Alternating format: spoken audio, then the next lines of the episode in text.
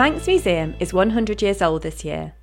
It is home to an extraordinary collection of artefacts and archives that help tell the story of the Isle of Man and its people. To celebrate our centenary, we have curated a special exhibition and podcast, Museum 100, which will feature a kaleidoscope of treasures from our collections. And this is Wendy Thirkettle, working as an archivist in the library at the Manx Museum Douglas. In today's workplace, employees may face all sorts of frustrations and checks on behaviour. But spare a thought for those working over 170 years ago in Tromode, outside Douglas, at William Fine Moore's flax spinning, bleaching, and sailcloth manufactory. The evidence is in a printed notice setting out 39 detailed rules and regulations dated the 1st of January 1850. A somewhat ominous explanatory note follows rule number 39. It reads The above rules and regulations are intended solely for the purpose of maintaining proper order in this establishment and preventing wasteful and unnecessary expense. And notice is hereby given that they will be strictly enforced. Moreover, I rely upon the assistance and hearty cooperation of my workpeople in detecting all offenders and in carrying out of these measures, always remembering that their own interests are bound up with the interest of the employer. The Tromode works employed men, women, and children spinning flax as part of the production of linen.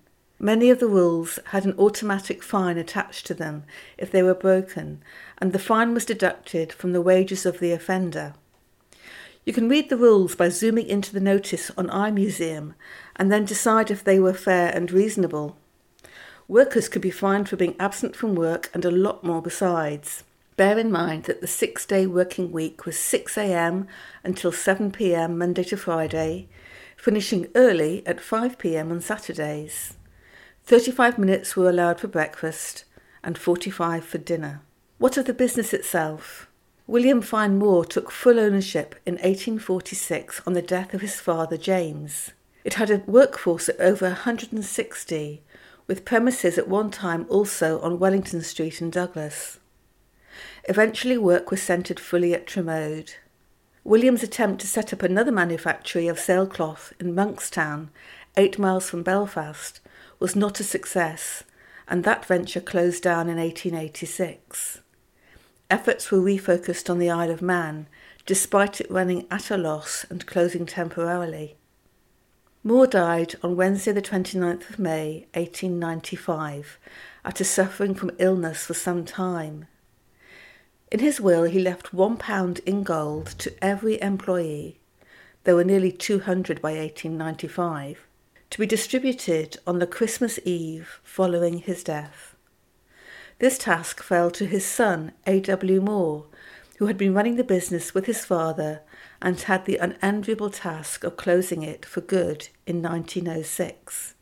Depending on circumstances, workers' fares were paid for return to England, Ireland, or Scotland, or a small pension paid out.